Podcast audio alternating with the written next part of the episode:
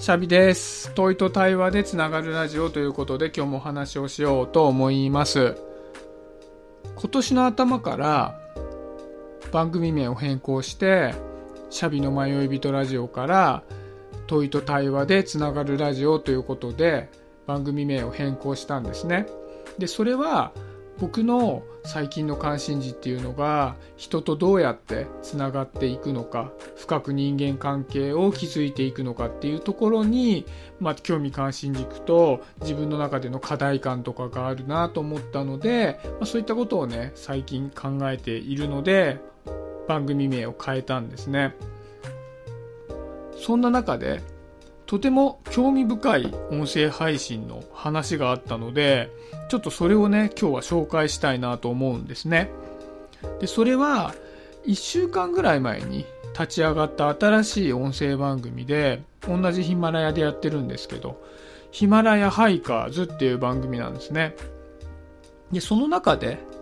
話されていた内容で、たけさんっていう方が話していたんですけど、それは、音声配信をやめて、一人のリスナーにボイスメモを送り続けることにしたっていう話なんですよ。で、これどういうことかっていうと、一時期、そのたけさんという方は、音声配信自体を、まあ、一度やめたらしいんですね。で、この、まあ、ヒマラヤハイカーズっていう番組で復活したみたいなんですけど、その音声配信をやめたタイミングで、完全に配信活動をやめてしまうのではなくて、一人のリスナーさんに対してだけ、ボイスメモ機能で、ま、声を吹き込んで、直接送り届けていたらしいんですね。で、これってちょっと不思議な行為じゃないですか。音声配信自体をやめたのに、結局、聞く人間っていうのを一人に絞って音声配信自体を続けている行為なので、少し珍しい感じがするなっていうふうに思うんですけど、よくよく考えてみると、かなり本質的な話なのかなっていうふうに感じたんですね。やっぱり今の世の中って昔と違って SNS とかブログとかこういった音声番組とか動画の番組とかを使って1対 N で広く配信をすることができるようになったじゃないですか。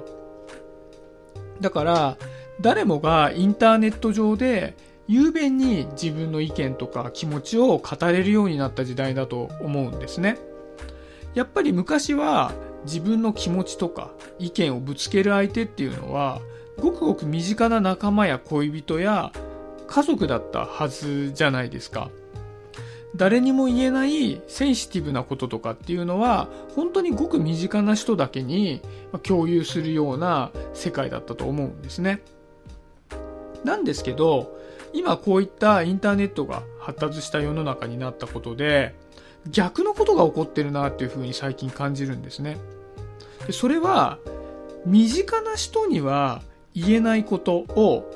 ハンドルネームとかを使って1対 N で配信するようになってるなっていう風に感じるんですね。もう言ってしまえば自己開示のドーナツ化現象みたいなことが起こってるなと思うんですよね。やっぱり身近な人に直接自分が思っている痛みだとか強い感情だとか、まあ、もっと言うと政治思想ですごく意見を持ってますみたいなことってやっぱり言うと煙たがられちゃうかなみたいなことがあるんで嫌われちゃうかなとかなかなか言えないんだけども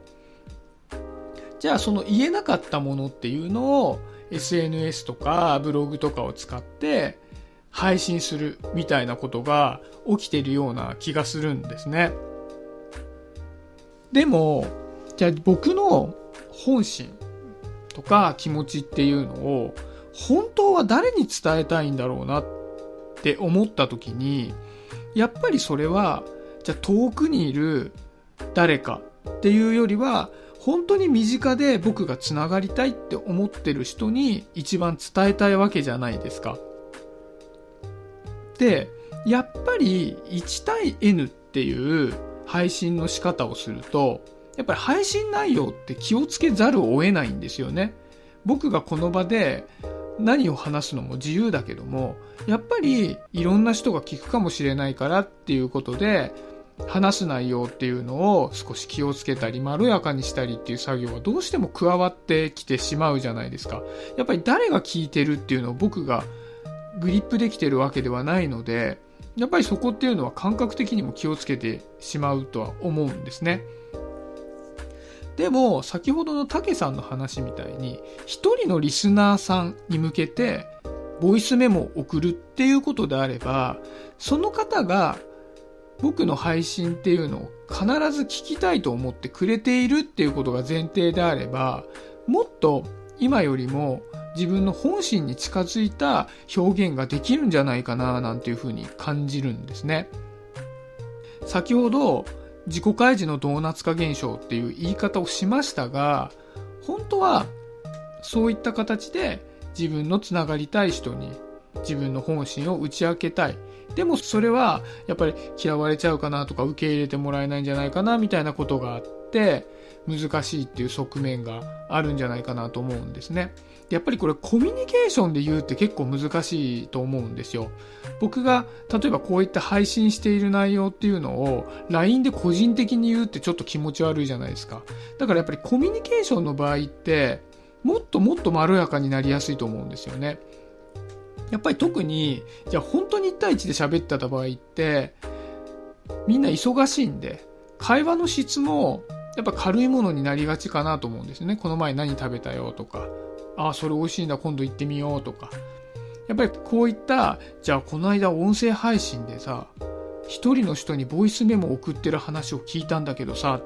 っていうのって、そんなに手軽には人に話しづらい。LINE でこの話はなかなかしないだろうな、みたいな風にも思うんですよね。だから、こっからは僕の妄想なんですけど、例えば僕が10人の人と繋がったとして、